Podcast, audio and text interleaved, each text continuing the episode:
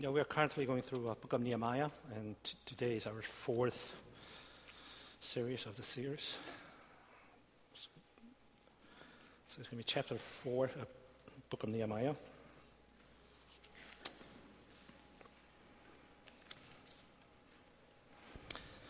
You know, Nehemiah was a uh, the layperson uh, who was able to lead a task of rebuilding broken wall of Jerusalem, and, uh, which seemed to be really insurmountable task.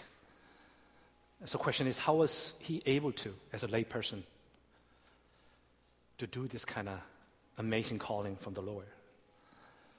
So before we jump into chapter four, I just want to want to go back and then bring you up to, to where we are uh, today.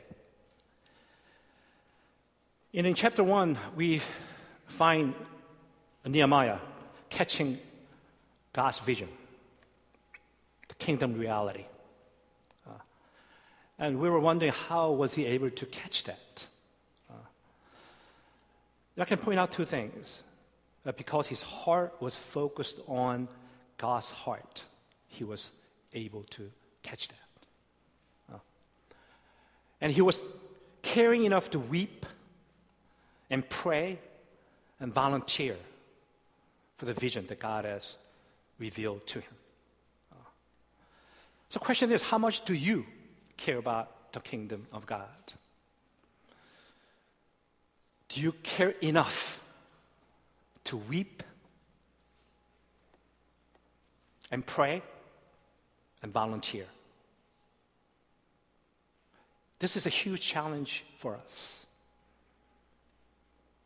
Seems like nowadays church stop weeping for the kingdom of God.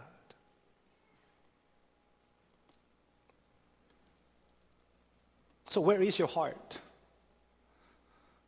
The Bible says, where your treasure is, your heart will be also. If your heart is in the making money, that's where you're going to be. You're going to be watching stock markets every single moment during the weekdays. When stock market goes up, your emotion goes up. When it goes down, you go down.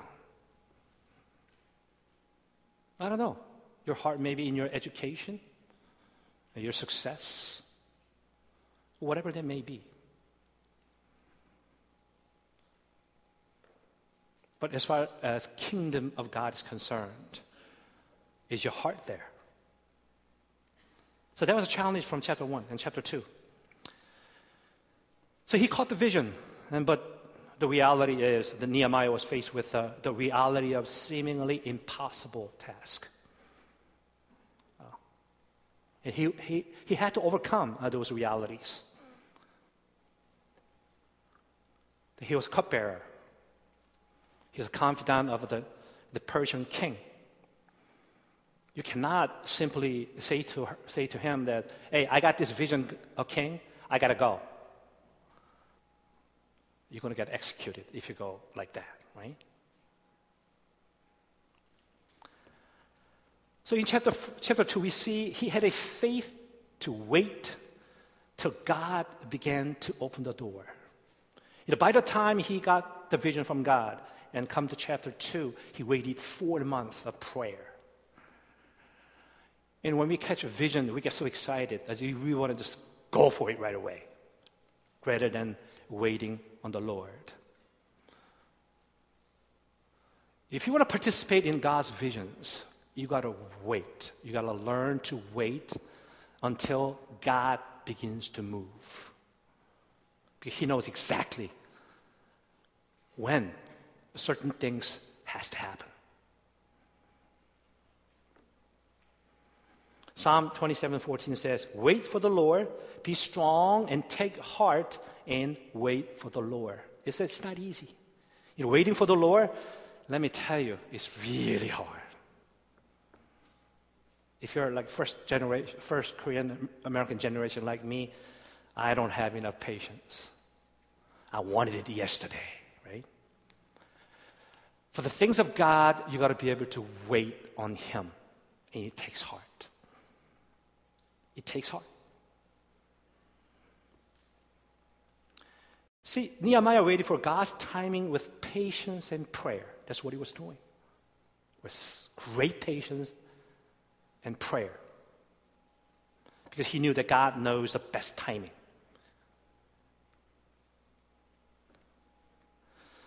But at the same time, as he was waiting on the Lord those four months, I mean, he wasn't sitting idle either. He was doing his homework and he was putting together a detailed plan. Okay, if I get the yes, and this is what I'm going to do.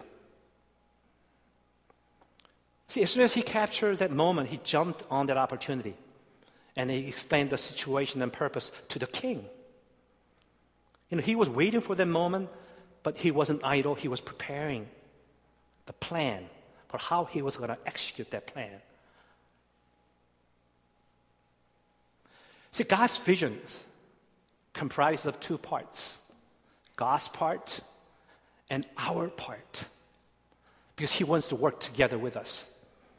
He wants to realize His dreams through us, working together with us. If you think you got the God's vision and you're going to just sit there and wait and somehow everything's going to happen, I'm sorry, it ain't going to happen. God wants to partner with us. And I hear that nowadays, in order to go to good college, you have to start, in, you start your prep from like middle school, sixth grade, right? I mean, they have to write a, I don't know, when I heard it, like, oh my God, you know, they hire this uh, uh, advisor. Uh, they would cost anywhere from fifteen to twenty thousand dollars, whatever. You, you get advice from them, and you got to start preparing what class to take at which year, and you got to do this, do this, do that. I mean, oh my goodness, just go to college. For me, I just went.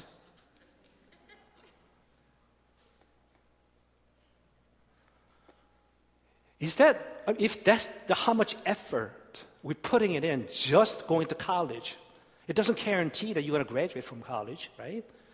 You're putting that much effort and, and, and money into it, you invest it.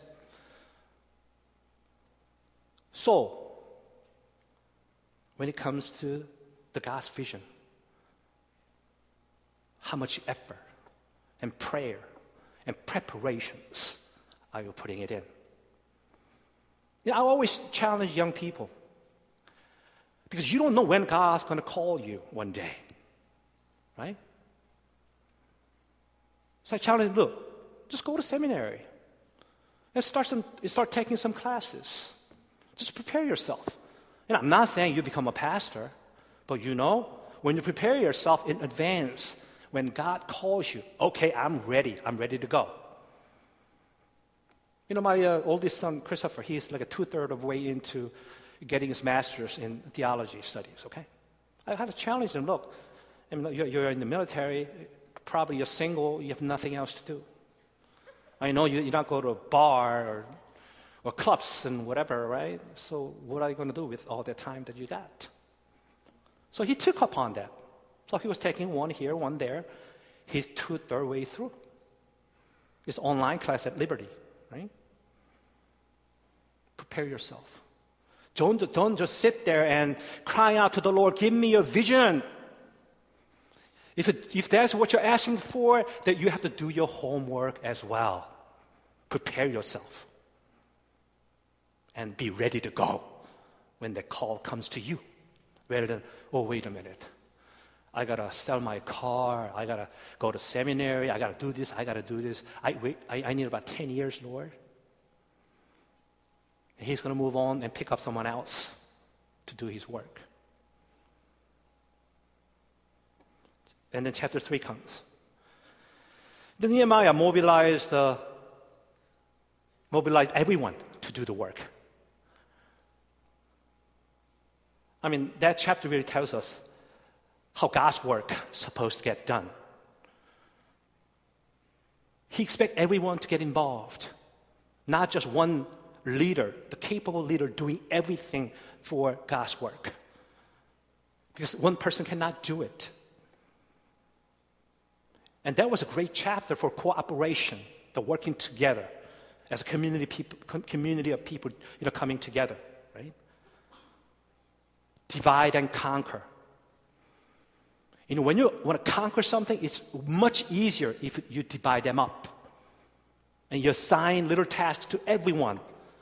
So when everyone does their little things, when you bring it all together, you can accomplish amazing things, the things that you never imagined. That's why God called us as a community of people doing whatever little task God has assigned to us. So let me ask you, are you plugged in? Are you just are you serving anywhere? You're just coming on Sunday and worship and just go home and see you next Sunday. I bring my offering. God doesn't need our offering, right? God wants to work with each one of us. God wants to realize that vision through working with us, by co partnering with us. That's, that's the way that God wants to operate. And then, you know, Pastor Mark talked about this different gates that everyone had to fix. Especially, he talked a lot about dung gates. Actually, dung gate was the gate that people used to carry out the garbages. That's why it was named dung gate. Right? Like a sheep gate. That's the gate that people used to bring in animals for you know, the, uh, the sacrifices. You know what that means? You got all kinds of like fish gate. You know, that they, they, they brought fish from the, from the sea. That, that's how they named that gate. It has a meaning of it. You know what that means? You know, God has given us different, different giftings in our life. Yeah. This fountain gate, who are a lot more tuned with the walk, you know, working of the Holy Spirit. If that's a ministry that maybe they maybe need to get involved. The dung gate, if you, if you don't mind getting your hand dirty, maybe that's the one thing that you need to get involved. Fish gate, maybe hospitality ministry, that you want to serve food to people. Maybe that's the ministry you want to, be, you, you want to get involved in. See, God created such a work that everyone should contribute and be part of that. Right?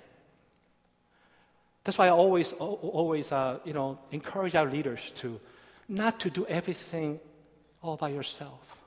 You do worship leading, you do sharing messages, you do prayers, you do calling, reaching out. Share the responsibilities. Because God wants to bless every one of us. God wants to reward every one of us. The reward comes from working. All right? That's why we all need to participate and work. So that was the last three chapters we talked about. So finally, we're coming into current chapters. So I'm, I'm not going to go through, I'm not going to read it first. I'm going to just share my message as I read through. So until chapter 3, like everything seemed to be going great so far, right? It's working out. He catch visions and he waits on the Lord and God shows up and touches king's heart and open the door and provide, as he planned it, provide all the resources that he needed. Right? And then he gets to Jerusalem and then he was able to mobilize everyone to be involved. He assigns a task and they're ready to go. Great plan. I wish that chapter ended right there. But that's not the reality of life, right? And here comes chapter 4 the Nehemiah and Jews face a severe oppositions. And the real battle begins. And there's a reason for it. You know, when everything's going well, you don't grow much. But when life gets tough, and when you get through that, that's where your faith to start growing by leaps and bounds. You know, Nehemiah's arrival in Jerusalem was a threat to Sanballat and his people. You know, he, I mean, they really wanted to keep the Jews weak and depend on them. You know, because a strong Jerusalem uh, uh, gonna endanger the balance of the power in that region. And it's going to diminish their powers or their presence in there. So when Nehemiah showed up and when he began mobilizing God's people to God's work, they felt they were threatened. You know, when things are going well, ready for trouble. You should. Because our enemy Satan doesn't want us to see the work of God making progress in our lives. You know, as long as the Jews in Jerusalem were content with where they were, enemy, they left them alone. Not because you're not doing anything. But when Jews began to serve God and bring glory to God's kingdom, the enemy became very, very active all of a sudden. So, are you experiencing any oppositions in your life as you walk in the Lord? Yeah, maybe you're so content. You're not trying to do anything to advance the kingdom of God. Well, they're going to leave you alone, right? Because you're not adding any value to the kingdom of God. But once you catch the vision, right? And then offer yourself as instrument of righteousness to be used by God to advance His kingdom. That's where enemy gonna become active and show up. Gonna start showing up in your face every step of the way.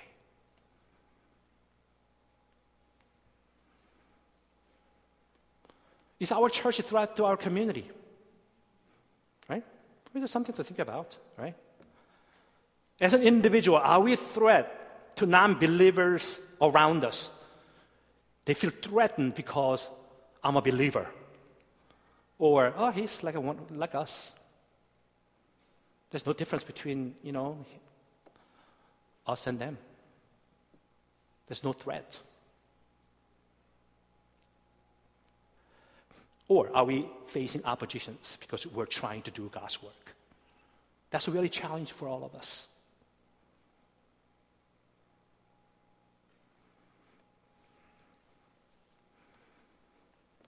See, oppositions God allowed that to happen because God wants to bless us. And I said many times, it's all depends on how you look at it the situation you are faced with. When opposition comes, uh, if you look at it from your own perspective, it gets filled with fear and threat and give up and start grumbling and complaining, you're not going anywhere. But if you begin to see from God's perspective, this opposition is evidence of what God wants to bless us with, then your perspective changes. You know, opposition happens in your life because God wants to bless you. It's an opportunity for you to experience the territory that you never traveled into, the journey that you never walked. But when you take that opposition from the God's perspective, and all of a sudden, God's going to start opening your eyes and your ears and your mind and your heart such a way that you may be able to see the things of God becoming the reality on this earth. That's the step of faith we all have to take. Seemingly impossible, but yet, when you believe, step out of your comfort zone and move into that God's direction, that's when you're going to start experiencing it. If you just sit there and do nothing, you're not going anywhere. See, for Satan, God wanted to use this opposition problem to really weaken the Jews, to make them frustrated. But God allowed that opposition to happen to make them grow and stronger, right? Because God wanted to bless them. So, which, which perspective are you looking? Uh, are you going to look at? Because we're all going to face oppositions in life and problems in life, right? And the chapter 4 lists several different ways how our enemies are going to attack us. So, verse 1 through 6. Oh, man.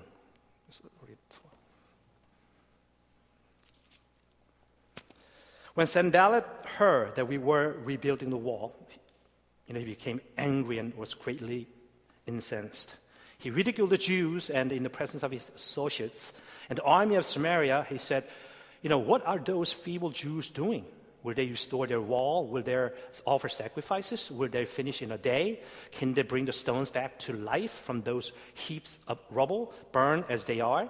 And Tobiah the Ammonite, who was at his side, said, What they're building, if even a fox climbed up on it, he would break down their wall of stones. It begins with a mockery, the insult, the ridicule. That's what they do. Right? And these are the challenges I think that we are, I think we face every day in our life. You know, every time when we try to put together my life back from our past mistakes, past sins, an enemy comes. Hey, what we're trying to do is not going to work. You're not good enough. You don't, you don't have enough power even to even accomplish that. He ridicules us. I think it ridicules a lot of, you know, in a boxing, like jabs. That's how you do a lot of these. I used to fight a lot when I was younger days. I used to do a lot of jabs, okay? If I get hit, I always get back with 10 punches. That's, that's how I was and I loved every minute of it. A lot of jabs. Oh, you know, when you, when you get a lot of jabs on you, you're going to get tired. It's a little punch, but it's going to add up. It's going to start hurting you and making you tired. Constant mockery, constant insults, constant ridicule that come, in come at us, it's going to make us tired. That's what they use. But how did Nehemiah respond to it? He said, Hear us, O, o, our, o our Lord, for we are despised. And turn their insults back on their own heads. Give them over as plunder in a land of captivity, and do not cover up their guilt or blot out their sins from their sight. And for, for they have thrown insults in the face of the builders. He began with a prayer. That's how he responded. Right?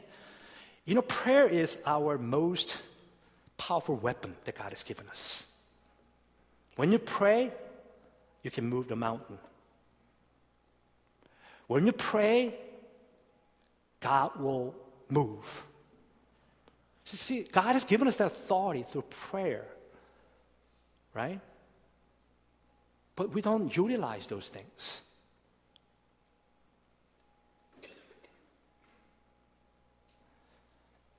You know, when we are despised, constantly getting this attack from our enemy, no way you can do it. it it's not going to happen. You're not going to be able to handle it. You're not going to be able to fix that. And they try to put a bunch of doubts in our life, in our hearts. That's when you got to get on your knees, start praying and crying out to the Lord.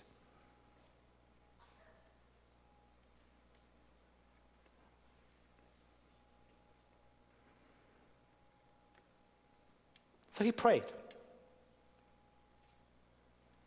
And he never argued back. You see that, right? And for us, when enemy ridicules us and insults us, we want to get back to them, right? Just like a, that's the way I used to. You hit me, I hit you 10 times. If you do that, that's the end of the story, right? That's the end of the story. What Nehemiah did was he just got on, on his knees. He never even uh, tried to the rebuke what they were claiming. He simply went to the Lord and prayed.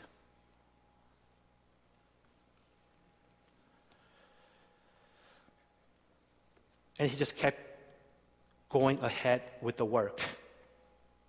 They did not quit working. I really want to point out, you know, when things get tough in your ministry and whatever that may be, you know you're doing the right thing, but yet people complain you know, that's not the way to do it. And, you know, someone else should do what you do at church, in the church, and whatever. You know, those kind of accusations you hear from somebody else. And lot, oftentimes, we said, okay, it's too much for me to handle. I'm going to stop. I'm going to rest. Whatever that is. And I say, please don't. I have three kids, okay? I never stop working as our children was born. Not a, a day I took a break. I continue to serve the Lord. Not only you pray, you continue to work. You know, when you drop everything because I'm married, I have like an infant baby now, I have to focus on my baby, this or that, you know what? You're going to have a hard time getting, getting back into it.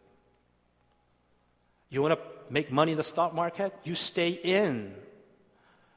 Once you cash out your stocks, it's very hard to get back in. You know, I'm not an investor, but that's what they say. I wish I had money to invest. They say once you get out, it's really hard to get back in because there's fear. It just grips you, right? The same thing. You know, all of a sudden, I see that all the time. Focus, impact. I'm challenging you. After you get married, don't stop serving. When you start having babies, don't stop serving. Even the little things, get yourself involved. Maybe as ushers, all you have to do is just stand there, right? And greet people. You don't have to pray about it. Is this the will of God? You know, if you really look, look around, right? This, you can be able to see things that, that you can be able to contribute. There are many things out there. And I'm really, I, I really uh, commend our Timothy, you know, given Sunday. They gather here up front and they, they, they, they pray for us to prepare for our worship to God. And I don't see any adults joining them. I'm sorry. I mean, you don't have to be in, you don't have to be a leader to be in that group.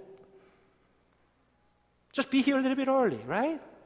And then just join them and pray together. And then, you know, every time, you know, like about 15 minutes, you know, 15 minutes after 12, all this, uh, the prayer warrior, prayer warriors, they come around these pastors who's supposed to preach that Sunday. They put their hands on them and they start praying. It doesn't take much, right? If you really open your eyes and look around. There's so many things that you can be able to do, little things. You know, God does not expect huge things from you. Divide and conquer. But you got to do it.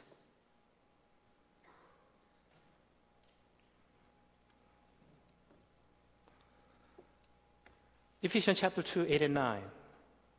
For it is by grace, through faith, right? We're saved in Jesus Christ, right? This is not from yourself, but it is the gift of God, not by works, so that you cannot boast. For you are God's workmanship, handiwork, to do his, to do his good works, which God prepared in advance for you to do. You know, salvation plan that God has? Two parts. Consider two parts. You are purely by grace, you're, you're saved through faith in Jesus Christ. It's free gift of life, it's free gift of God. But also, God called you as His handiwork to do His work. So you need to combine your faith and work together. That's what is happening in chapter 4. You know? In the face of oppositions, they never stop working. Not only that, exercise their faith, they continue to do their work. Okay, now, church, we have absence of a senior pastor. I stepped up. I'm sorry, I kind of represent that role in a way. I'm not good enough, but or somebody more than good enough than me, I can continue to serve that role. Right? I'm sorry that we're in that situation. I feel that pain. But yet, am I going to stop serving because of that? I never. I never will. Because I know a benefit of exercising faith with works, that his kingdom continue to advance. And my faith will continue to grow in the Lord. Amen? And then, next, verse 7 through 9 intimidation. Well, in the degree of attack is escalating. That's, that's what Satan does. When you resist, you know, through prayers and, you know, you don't give up and you keep working and serving, and then they notch up their attacks on you. It was a verbal jabs, but this time they, they want to become physical, right? They want to become physical. 7 through 9. But when Sanballat, Tobiah, the Arabs, the Ammonites, and the men of Ashdod heard that the repairs to Jerusalem's wall had gone ahead and that the gaps were being closed, they were very angry. And they all plotted together to come and fight against Jerusalem and stir up trouble against it. Yeah, they're notching up their attacks. Now, okay, even it's, it's been verbal, you know, verbal, you know, accusations and insults and all that. Now I'm going to get physical.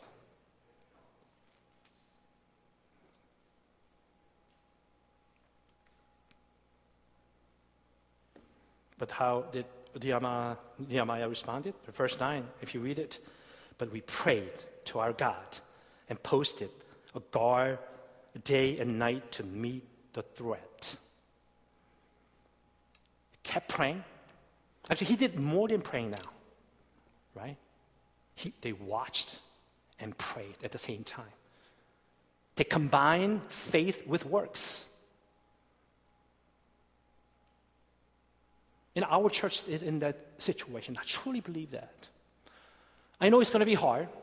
You know, I, I don't expect God want us to do, you know, this level of intensity serving the Lord all the time. You know, they completed their project within 56 days. So don't think they were doing this for two, three, five, six, seven years, right? It's just like for a couple of months they were able to rebuild the wall, right? But in order to do that, everyone had to chip in. Everyone had to be in there, exercising their faith as well as doing the work.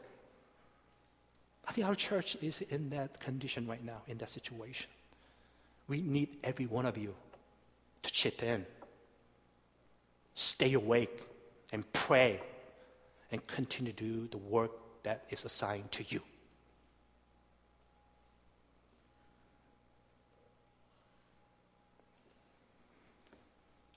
And then, and then third, you know, when there is a lot of verbal accusations and uh, insults, and then this threat comes in, um, intimidation, uh, you, just, you become discouraged, right? When, when, they're, when, when, they get, when you get hit hard so often, right?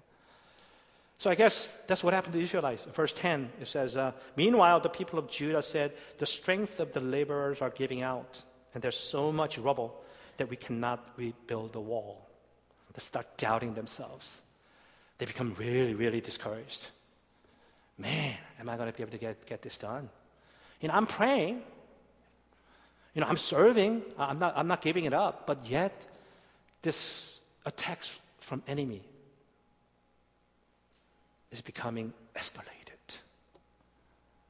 Much harder to deal with. Perfectly understandable. We're, we're faced with that situation as well. I'm tired. You know, I want to take a rest. I, I feel the same way too. I struggle with that as well, myself.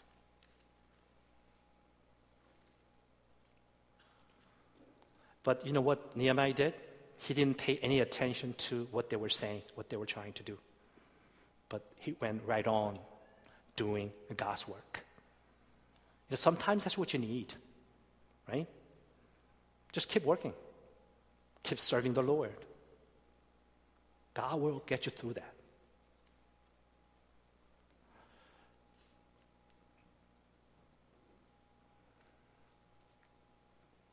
And not only discouragement, number four, now that discouragement began to turn into a fear. Yeah, verse 11. It's also our enemies said before they know it or see us, we will be right there among them and will kill them and put an end to the work. And verse 12 says, Then the Jews who lived near, near them came and told us ten times, Wherever you turn, they will attack us. Fear factor uh, is, is really impacting the, the Jews. There's something going to happen. We better give up, or otherwise, we're all going to get wiped out. I can tell you, I mean, the fear can really paralyze us. Really. The fear has that much power. And it's very contagious too. You know?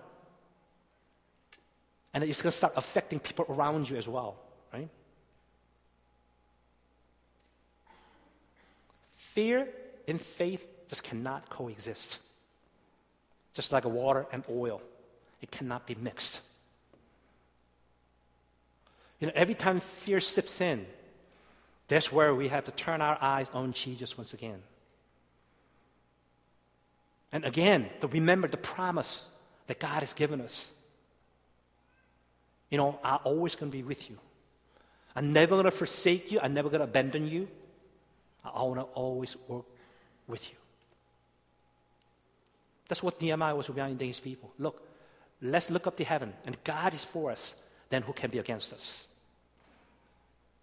So in this kind of in this kind of situations, really Nehemiah shows up, uh, shows his leadership under stress.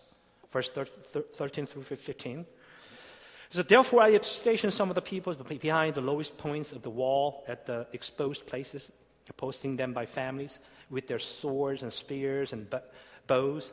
And after I looked things over, I stood up and said to the nobles, the officers, and the rest of the people, Don't be afraid of them. Remember the Lord who is great and awesome, and fight for your brothers and your sons and your daughters, your wives and your homes. Yeah, that's what, that's what he does. He simply refocuses everyone's attention on God. And we've been trying to do, that at our church. You know, as long as you focus on Him, no matter what hardship you may go through, we're going to come out of it. All right? We can get through it.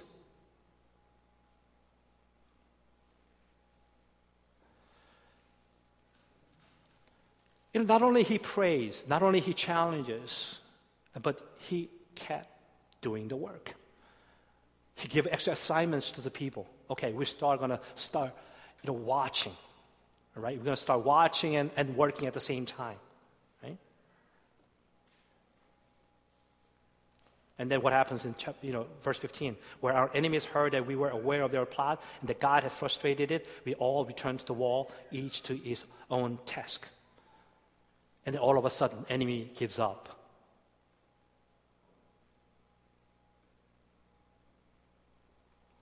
I mean, do you really want to experience God's working in your life? You know, don't give in to the fear of this world. Instead, we have to continue to trust in the power of God. And this faith has to be exercised. And we need this faith in our church. And the last but not least, and then people committed to go extra miles, verse 16 through 23.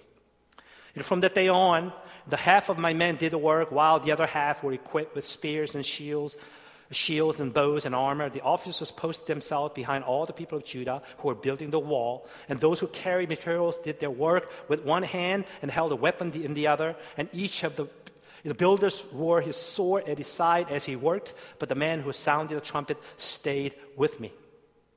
Now, now they even not only they combine their faith with work, but now they combine another aspect of faith, which is war. They were ready to fight. They were ready to engage in warfare as well. Faith and work and warfare.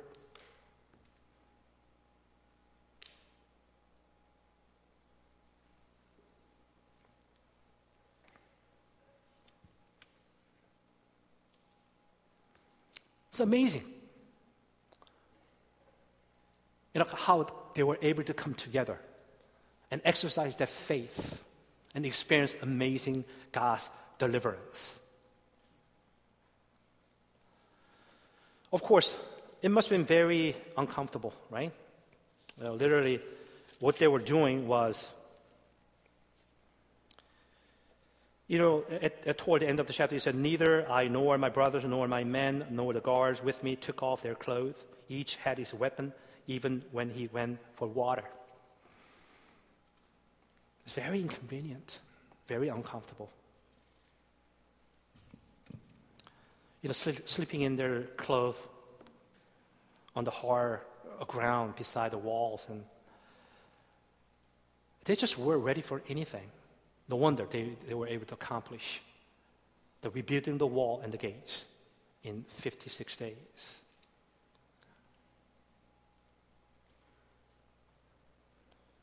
So, as a church,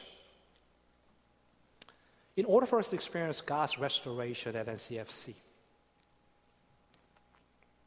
and moving forward,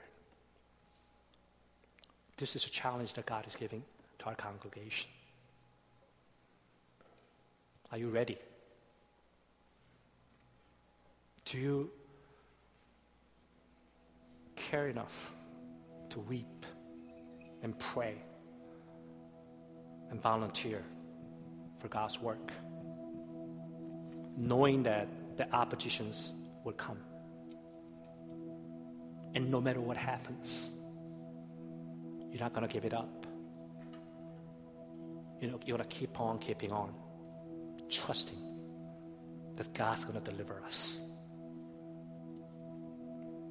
See, God wants us to experience the victory that God is about to give, you know, to, about to give us.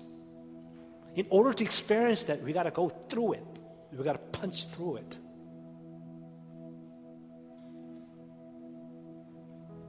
I'm old, right?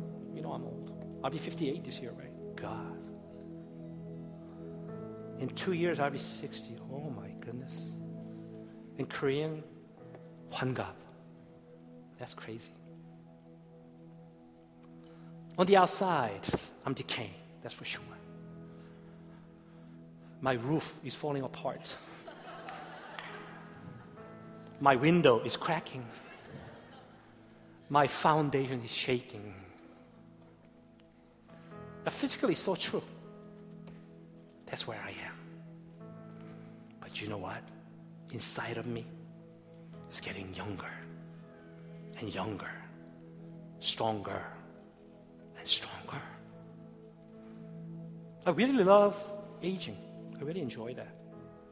Because I'm at a point where, you know, I'm too weak to fight. And I'm too, too, uh, too old to deal with all these issues. So I'm going to cast everything upon God. It's your problem, God. So I learned to depend on more, more on our Jesus Christ. And I like it. When I'm weak, I'm strong because God works through our weakness to demonstrate His power. Yes, our church is at a very weak state right now. I'm sorry that's what it is. But you know what? This is amazing opportunity that God's gonna already began to move. He's gonna make a way in the wilderness and the streams in the desert. He said, Come and taste that water. The water that never will stop flowing within you. See, kingdom of God, serving the Lord is not about what you can accomplish. No. But it's all about experiencing kingdom reality in our life on this earth. He wants us to experience every minute of it. Right? So let us examine you know, where our heart is.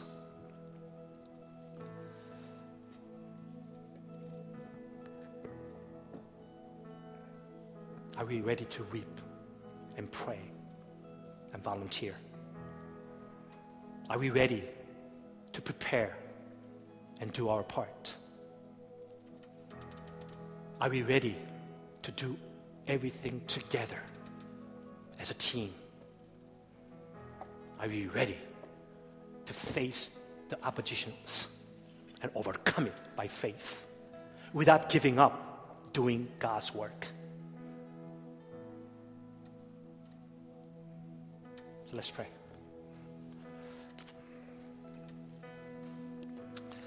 Heavenly Father, we want to thank you, Lord. You're just amazing God. You're so powerful. You restore the nation of Israel from ruin to perfection. That's who you are.